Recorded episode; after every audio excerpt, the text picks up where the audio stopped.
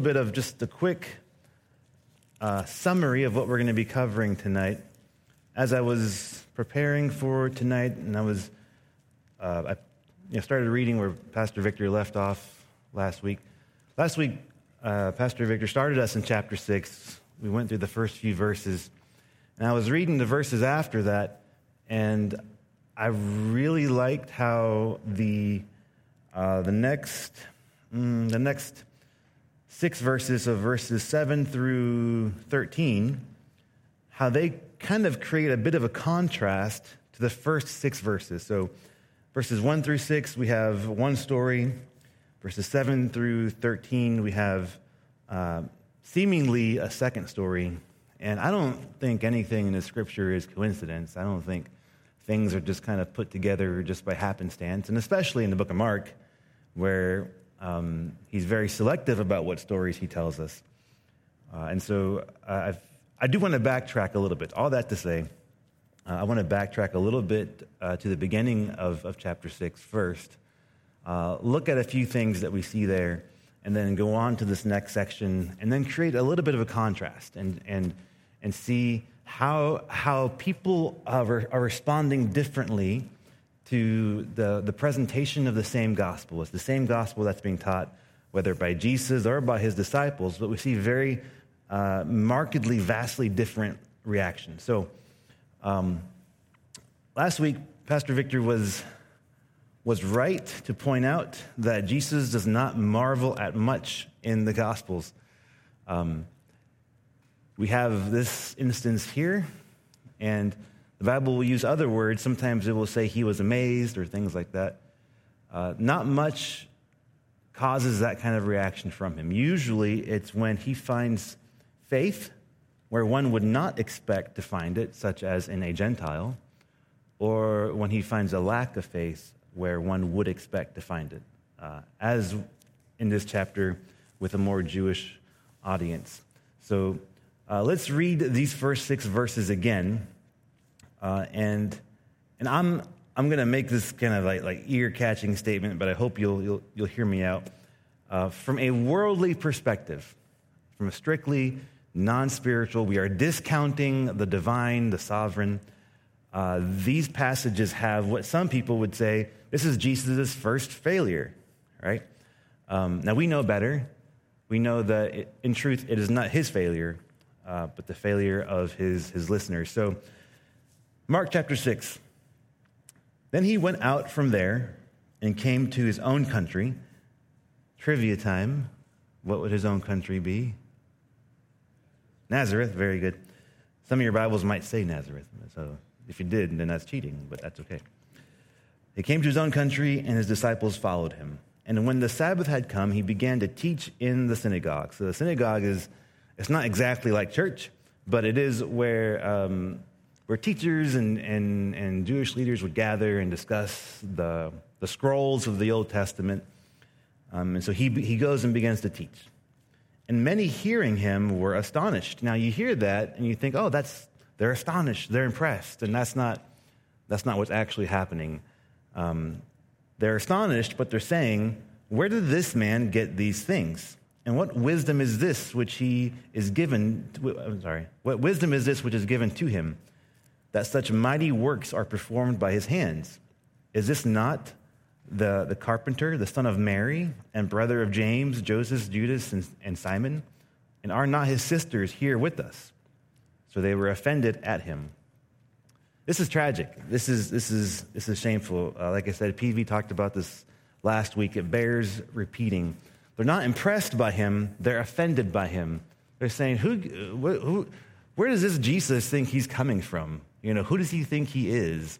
Uh, getting up here, talking about all these miracles, uh, uh, thinking that he can teach us anything. We, we know his background. It's, it's worth noting that it is highly unusual to refer to anyone as the son of their mother, even if their mother was a widow.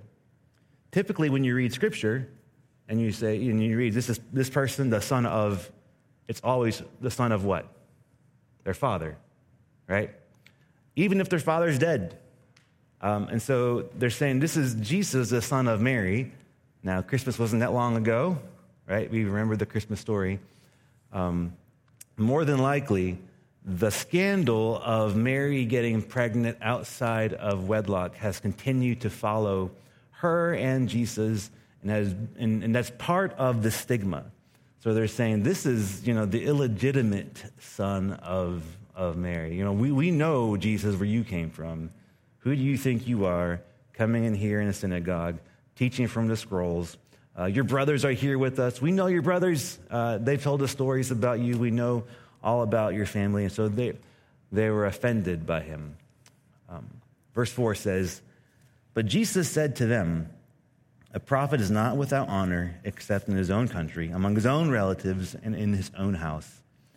Now he could do no mighty work there except that he laid his hands on a few sick people and healed them. And he marveled. There it is. He marveled because of their unbelief. And I'm going to stop right there, uh, halfway through verse 6. Uh, and so it would be easy for us to misunderstand what's happening here because it says, and, and anytime the Bible, uh, to me, anytime I read the Bible and it says Jesus can't do something, I'm like, ah, that, I mean, it kind of rubs me the wrong way. I'm like, no, no, Jesus can do anything, right? Um, but it says that, that, uh, that he did no mighty works there because of their lack of faith. And it would be easy for us to read that and get the impression that like he's trying that he's trying to heal someone like someone comes to him with a broken arm or a broken leg and just like any other time in scripture it says jesus and you know i have faith please heal me and jesus is like standing over them like trying to heal them. And like ah i can't you know. And that would be obviously a false picture right? Um, we can also get this idea we, we, we can take that idea even further and create this this heresy that somehow Jesus' power, his divine power and authority, are directly tied to our level of faith. And so, if we lack faith, then somehow that renders Jesus powerless, um, which is obviously not true. Jesus is never powerless. And then we can keep pursuing that further into what becomes similar to the modern day, uh, the, the extremes of, of like modern day faith healing, right? Now, we believe that the Lord still heals, and we believe that the scripture says when you are sick, you should come and receive prayer for healing. So um, we totally believe that God is still in the healing business, as they say. But, um, and, you know, if you're familiar with this, you know that taking that, that principle to the extreme can become a very abusive tactic by the church um, by the so called church. When we find ourselves saying things like, if you just had enough faith, then Jesus would heal you. If you just believed hard enough and prayed hard enough, then, then Jesus would come and fix this problem or that problem for you. Um, when, when, when we tie the Lord's reaction and, and whether or not it's what we want Him to do, when we tie that to having enough faith, um, then I think we are in dangerous territory. I think it's a dangerous doctrine. And, and for, for sure, um, Scripture definitely teaches that the outworking of Christ's power is in some way connected to our level of faith. I wouldn't say, no, let me, let, me, back that up. Not to our level of faith, just to our faith, okay? In some way, the outworking of his power is connected to, to our faith um, but not in the sense of it having levels of, you know, if I, if, if I reach, you know, the, this, this highest level of faith, then I can get God to do whatever I want, and then He will always heal me, or things like that. And so I want to explore this a little bit, because it's very easy to take this, what, what's happening here in Nazareth, and create all kinds of heresies out of it. So let's, let's go through a few other examples of when Jesus tied faith to how people were healed. So d- these are Jesus' words himself. Uh, the first, and some of these we've, we've recently covered, so this should be familiar. Uh, the first one is Matthew 9. And in Matthew 9, and I'm going to start in verse 27. When Jesus departed from there, two blind men followed him, crying out and saying, Son of David, have mercy on us. And when he had come into the house, the blind men came to him. And Jesus said to them, Do you believe that I am able to do this? They said to him, Yes, Lord. Then he touched their eyes, saying, According to your faith, let it be, let it be to you. and their eyes were opened. And Jesus sternly warned them, saying, See that no one knows it. So Jesus says, According to your faith, let it be to you. Do, you want me to heal you? Do you believe I can heal you? That's an important part of the, the issue here. Um, and they say, Yes. And it says, According to your faith, let it be. The next one is in Matthew 15, so a few chapters over. Matthew chapter 15, I'm going to start in verse 22.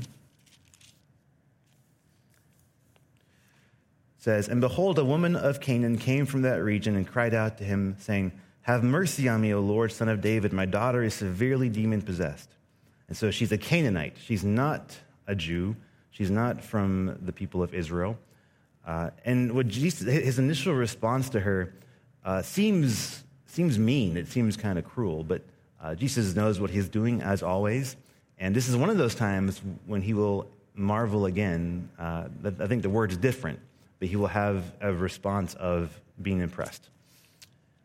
But he answered her not a word. He kind of ignores her at first. And his disciples came and urged him, saying, Send her away, for she cries out after us. But he answered and said, I was not sent except to the lost sheep of the house of Israel. Then she came and worshipped him, saying, Lord, help me. But he answered and said, It is not good to take the children's bread and throw it to the little dogs. It's hard to it's hard to make good things out of that. I'd like to think he's calling her a puppy. Right? Puppies are less offensive. You know, you're just a puppy. And she said, Yes, Lord, yet even the little dogs eat the crumbs which fall from their master's table. So she said, Yeah, you're right. I'm not worthy.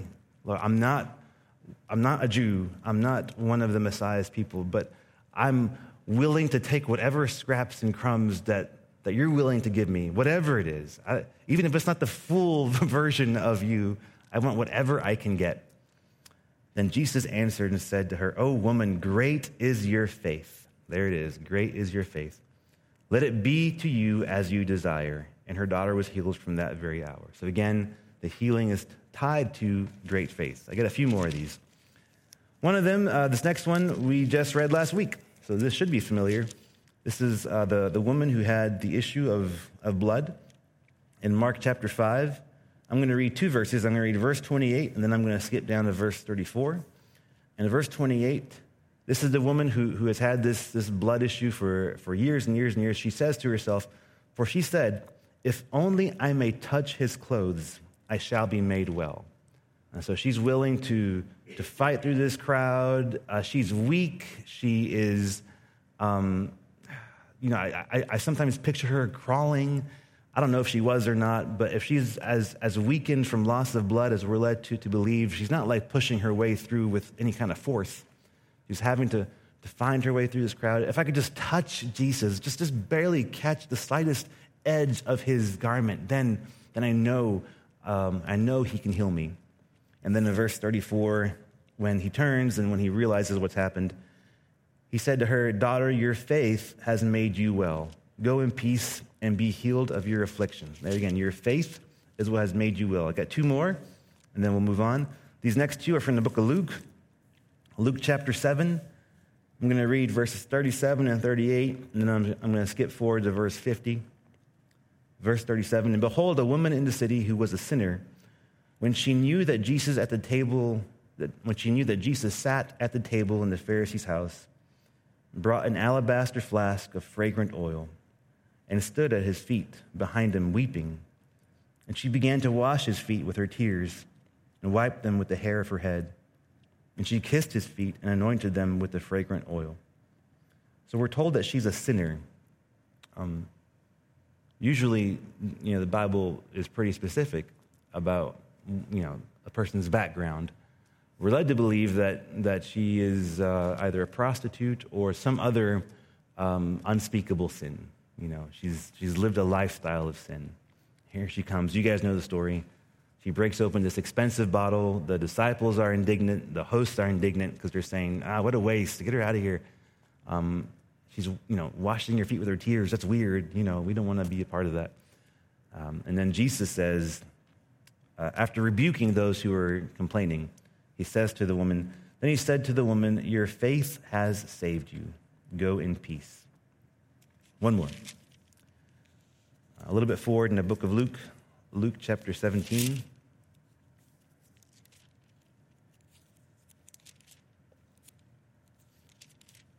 And I'm going to start in verse 12, and we're going to read verses 12 through 19. This is, this is the story of the lepers that Jesus healed. Then, as he entered a certain village, there met him ten men who were lepers who stood afar off. And they lifted up their voices and said, Jesus, Master, have mercy on us. So when he saw them, he said to them, Go, show yourselves to the priests.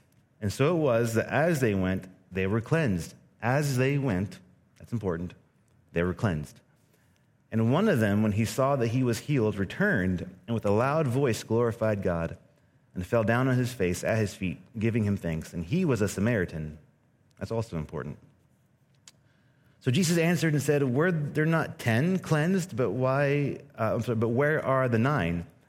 Were there not any found who returned to, to give glory to God except this foreigner, because he is a Samaritan? And he said to him, Arise, go your way, your faith has made you well. Now, there, there are plenty more examples. You might be thinking to yourself, we have, we have, we've had enough examples. That's not why we need so many. Uh, because there's a common thread running through these that just giving one or two or even three examples, I felt like didn't, didn't emphasize it enough. Um, when Jesus says to someone, Your faith has made you well, or your faith has, has saved you, first of all, first, it seems like it's, it's in direct opposition to what we're reading in chapter 6. Um, that it's, it's like the exact opposite thing is happening. In chapter 6, there is a lack of faith, and so Jesus, it says, Jesus did not heal. And in all these other stories, Jesus commends them for their faith, and then they are, they, they are healed.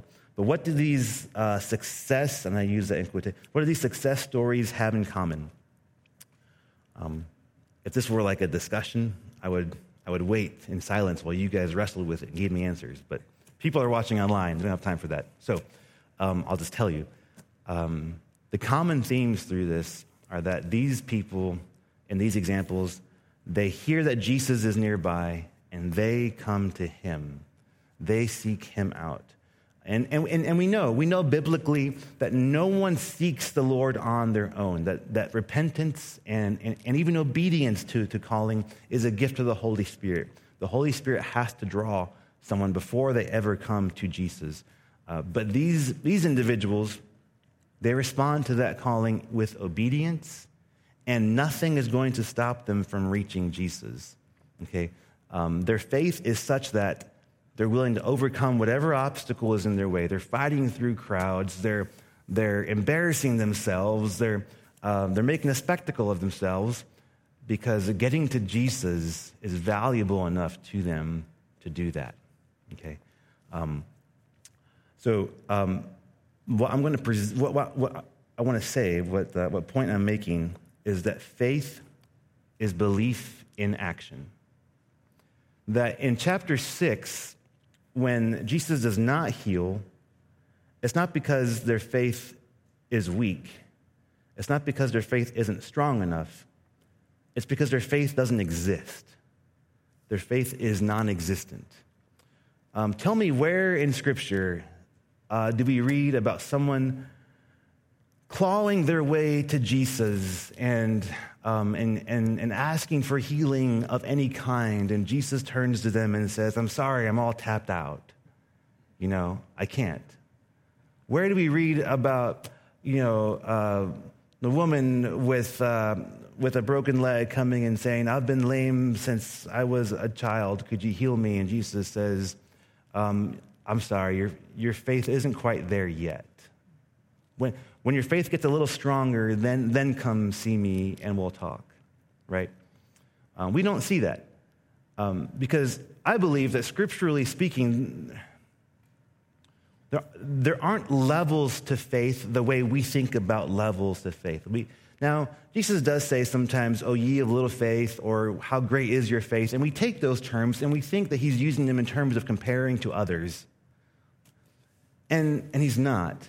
You either have faith that Jesus is who he says he is, or you don't have faith that Jesus is who he says he is. The, the audience in Nazareth, they could not see beyond, beyond their own preconceptions. They, they had this, this preconception of Jesus as the, the kid that they grew up with, as the son of a promiscuous woman, as someone from, from the ghetto, and, uh, and here he is trying to teach us, us, um, and they could not get over that, that preconception in their minds. And so that led them to have not, not weak faith, but non existent faith. And I've said this plenty of times um, in, in other testimonies I've given or just in conversations, so you've probably heard me say this before. Um, I'm not saying that, that faith means that we never doubt, and faith means that, that we never have insecurity and that we never um, uh, have uncertainty. That's not what I'm saying. Um, my, my personal struggle oftentimes is this I have complete faith that Jesus can do whatever he wants to do. I don't always have faith that he will do whatever I want him to do. yeah? And, and I think that's, that's where we get it mixed up. That's where we get um, ourselves confused. Um, so, a weakness of faith isn't you saying, oh, I, I, just don't, don't believe enough. You know, like, like Pastor Victor pointed out last week, the man who came to Jesus pleading, or pleading for his child, and, and his, his plea was, I, I have belief, please strengthen my unbelief. You know, I, I do believe, but I am struggling. And, and, and I believe God honors that. It's, it's when we come to Jesus and we're like, ah, you're not who you say you are. Like, I, I don't think you can help me. It's not, I don't, I don't know if you will help me. I just don't think you can. And here's the point of this first story. When we come to Jesus like that, when we say, Jesus, I, I, I have decided that you cannot help me, then he can do no great works in our presence. Not because he's powerless to do so, because he will never force himself upon us, right? He will never force us to believe in him. Um, and if people in, in Jesus' time, if, if these people in our examples weren't coming to him, weren't um, following in obedience to come to Jesus, then they would have never experienced his, his healing.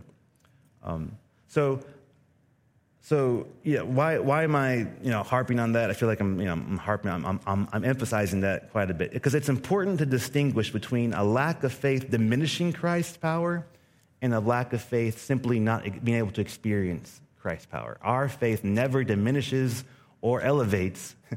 Um, we can't we can't increase Christ's power or decrease it. That should be obvious. But we can minimize our experience of it by lacking faith. Um, and it's also worth pointing out that in each of these scenarios, faith always came before healing. Faith comes before seeing. So many people want to see first. Jesus, I'll believe in you if you heal me first. I don't know for sure, but I can't think of a time in the Gospels where someone came to Jesus like that and he honored it. Jesus, I, I don't believe in you, but if you heal me, then I'll believe in you. It's always, I believe you can, please will you, right? Um, and, and so the other thing we got to be careful with is, is there are those of us, we have loved ones now, we have people in our church, um, even people in this room in the past, maybe, uh, where we will come to Jesus in faith, where we will come to him praying for healing, begging for healing for a loved one or for ourselves. And the healing doesn't come the way we want it to right? And so then we're like, well, what about that? Because my faith is no different from these people that we're reading about, and they received healing. Um, why? So, so does that mean that I don't have faith? Does that mean that, that indeed my faith is non existent? Um, and so, my challenge to us with that is that um, if we indeed are coming to Him in faith and we're not experiencing the healing that we want, we are still experiencing some aspect of his power. I am forever grateful. And I've used, if, if you've ever come and asked me for prayer, um, and, and the Lord has you know, led us to, to pray together, then you've probably heard me say this. Because one of the scriptures that I'm so thankful for is the testimony of Paul when he talks about how God didn't answer his prayer. So I've, I've used this over and over again. Uh, it's in 2 Corinthians chapter 12. In 2 Corinthians 12, 7 through 9, you guys know this, but this is one of my favorite passages to go to because it reminds us that just because we don't get the healing we want physically, then we shouldn't feel cheated. We shouldn't feel like, oh, um, you know, Jesus isn't hearing me, he's not answering me, he's not interested in healing me. Um, Paul says in 2 Corinthians 12, 7, unless I should be exalted above measure by the abundance of the revelations, in other words, unless I should like, you know, get full of myself, unless I should begin to feel proud because of everything God's shown me and how he's using me to teach others, that could easily get to my head, that could easily puff me up. So Paul has a good bit of self, self-awareness. It's always good to have some self-awareness. Okay? Paul understands himself. He's like, I know me. I know if God didn't intervene, I would be an arrogant person because of everything I get to teach everybody else.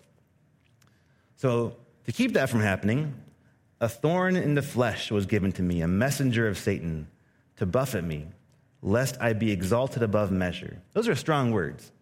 Uh, messenger of Satan. I, he's probably using a little bit of hyperbole there, um, but he's saying there is something in my life that is just, it's just this constant um, uh, uh, disruption, this, this constant annoyance, or maybe even a constant physical pain and ache. We're not really sure what he's talking about. Different people have thrown out different theories. It doesn't matter what it is. Whatever it is, is tormenting Paul. Paul feels tormented by it. He says, Concerning this thing, I pleaded with the Lord three times that it might depart from me. He didn't say, I, I asked nicely, or I just prayed, or I suggested to God, hey, here's an idea. No, he said, I plead, I'm begging God to remove this from me. Three times I did that. And he said to me, My grace is sufficient for you, for my strength is made perfect in weakness. So Paul says, Therefore, most gladly I will rather boast in my infirmities, that the power of Christ may rest upon me. Um, if we could take hold of that, uh, over not just our lives, but even over the loved ones that we care so deeply for. We think we're not experiencing the power of God when we don't receive physical healing. And Paul said, I, am not being healed, but I'm, I'm experiencing a whole new uh, aspect of power from Christ I had not known previously. The power to, to gracefully endure under torment, under oppression, and still believe that Jesus is more than enough. My grace is sufficient for you. So it's God's prerogative which form of his power we get to experience when, when we pray. Either it's an amazing testimony of healing, and, and we've seen those, we've, we've heard of those. Uh, my guess is each of us probably knows at least one person who's been who, who, who has befuddled the doctors because they go in one day with, with something, they come back weeks later and it's gone. Uh, I hear about that happening all the time. There's no formula to it. There's no like, okay, this person prayed this way on this day and with this much oil in their head. You know, um, just God does what God wants. And then we hear probably more so of the people who, who seek prayer constantly, and it's a constant battle. And there is no permanent physical healing, are they experiencing any less of God's power? Are they experiencing any less of God's answer to their prayers? Uh, no, but in fact, their testimony, in my opinion, their testimony is even stronger than the testimony of the healed person. Because here we have someone standing up, um, enduring, progressing forward, continuing to follow Jesus under tremendous strain, under tremendous difficulty and still rising up and praising the Lord and saying, It doesn't matter if you heal me or not, I'm, I'm yours. To me, there's that's, that's powerful. That's strong. And so, again, um, our faith does not diminish the power of God. Um, it's not like Jesus was trying to heal people and he couldn't. Um, uh, in, in our prayers, each of us experience some aspect of God answering. So let's, let's, let's move forward.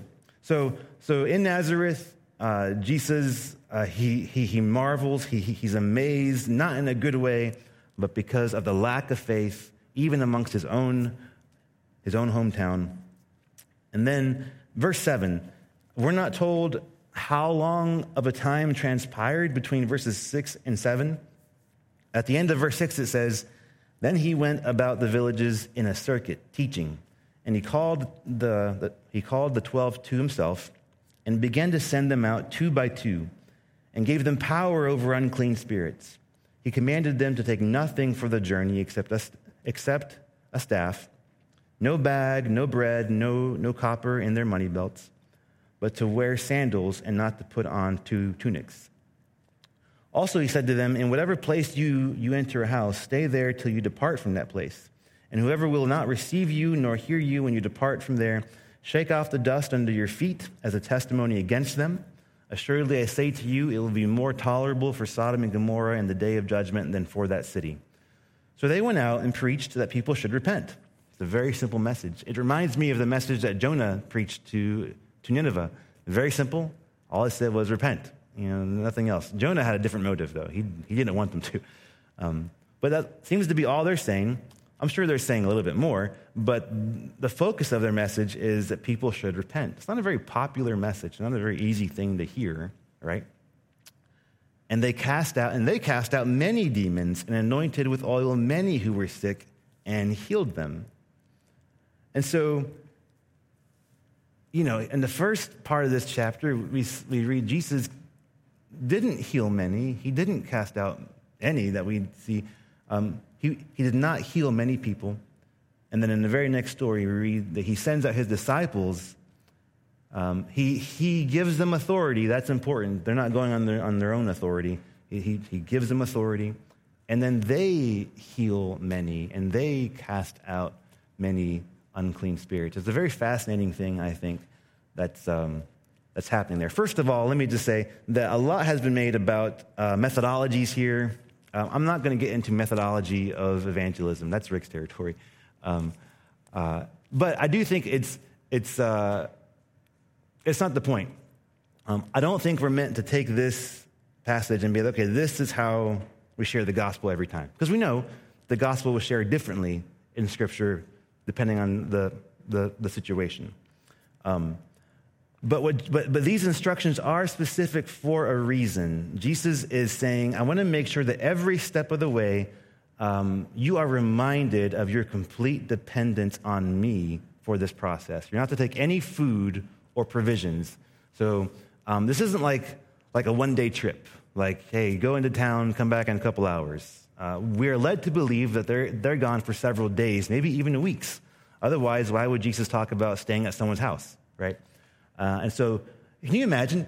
Can you imagine uh, organizing a mission trip? If you've ever been on or organized a mission trip, or organizing any trip for that matter, and you're making no plans for what you're going to eat, guys, like my life revolves around my next meal.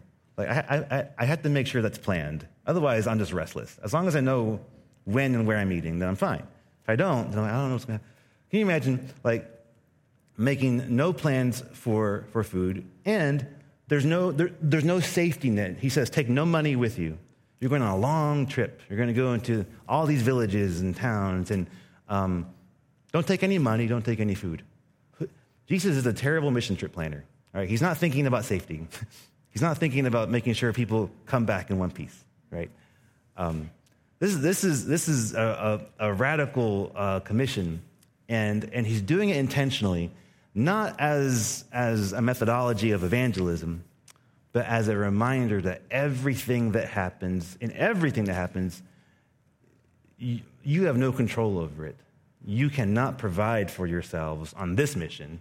Any other mission in life that you go on separate from the kingdom, you know, you're on your own, you take care of yourself, it's fine. When you're on mission for the kingdom, all right, um, you cannot rely on yourself. Everything you do, you rely on the power of the Spirit. You you rely on the commissioning of God. Um, and we see people coming and being healed and being uh, rescued from these oppressive spirits. Uh, and it's this, it's, uh, it's in such contrast with, with uh, the rejection at Nazareth. And, and, it reminds me of what we talked about with, uh, with the demoniac that Jesus rescued in chapter 5. Um, if you remember a couple weeks ago, uh, he wanted to go with Jesus. Like when Jesus casts out the demon, he says, Lord, I want to stay with you. And Jesus says, No, no, you need to stay here and be a witness of, of, of how compassionate God's been, been on you. because those people wanted Jesus to leave also. Isn't that funny how many people want Jesus to leave? You know, um, but every time people want Jesus to leave, he leaves someone behind or he sends someone else in his place.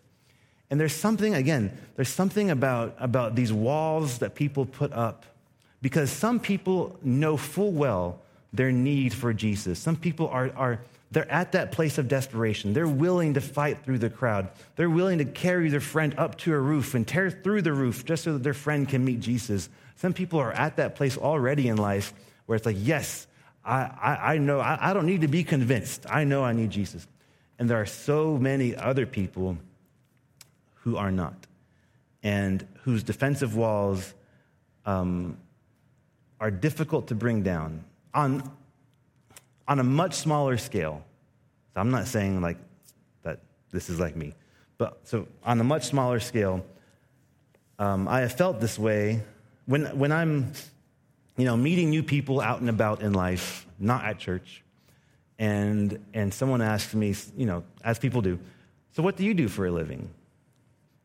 I have never, let me, let me be clear, I have never been ashamed of my calling as a pastor. I feel immensely blessed and privileged um, and unworthy uh, to, to, to serve the church in this way. But I learned pretty, pretty early on that as soon as someone asks you, So what do you do? and you jump in with, Oh, I'm a pastor, you know, um, what do you think happens? You can, you can almost, it's almost visible you can see their faces change. In fact, it has been visible for me before, where um, you know people that have known me just in in in a social environment, and you know we're not really close or anything, so they don't really know why what I do. They know a little bit about me, and then they find out, oh, you know, he's a pastor, and you just see like, and what's happening now? They're thinking, have I cussed in front of this guy? you know, um, have I? What have I done in front of him? What's he going to say to me? And and the walls go up. Uh, and there have been, which is not, I mean, I'm not saying that's an excuse. I'm not saying that, that, that we shouldn't still share the gospel. But what I am saying uh, is that people tend to let their guard down when they feel like they're, they're around someone who is a peer, when they feel like they're, they're around someone who, who is on their level. And that's, that's a false pretense. But it's how people feel anyway.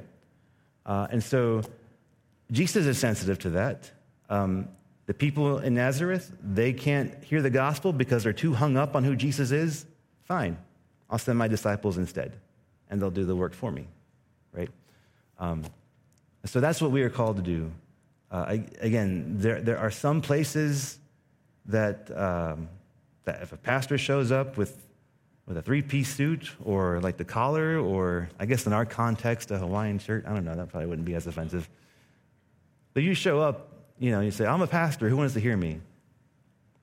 You're going to get probably a small audience. You might get a couple. You show up and you just build relationships and you begin to connect with people on their level. And they, they don't encounter religion at that point. They're not encountering their false pretense of religion. They're encountering another person, another person who has been changed radically by Jesus. And there is power in that. Uh, and so I think that is what's happening with the disciples. Clearly, they have been radically changed by Jesus. Jesus has imparted his authority upon them. They don't get power from themselves, they get power from Jesus, and they're able to go um, and be effective in ways that Jesus could not. And, and, I know it sounds, it sounds heretical to say that, but Jesus himself says it. Um, he says in John 14, 12, he doesn't say that I cannot, but um, he essentially says, You're going to do greater things than I did. In John 14, 12, this is in the upper room the night before he's crucified. He's talking to his disciples. He says, Most assuredly, I say to you, he who believes in me, the works that I do, he will do also. So you're going to do the same things I do. And greater works than these he will do because I go to my Father. And whatever you ask in my name, that I will do, that the Father may be glorified in the Son. If you ask anything in my name, I will do it. So Jesus himself says, guys, when I leave, you think I did some amazing things. Wait till you see what God's going to do through you. It's going to be even more amazing um, because you're going to have opportunities that I've never had. Uh, you're going to be able to get into places where, where people just wouldn't let me come in. Okay? Um, that continues to be true today about the church.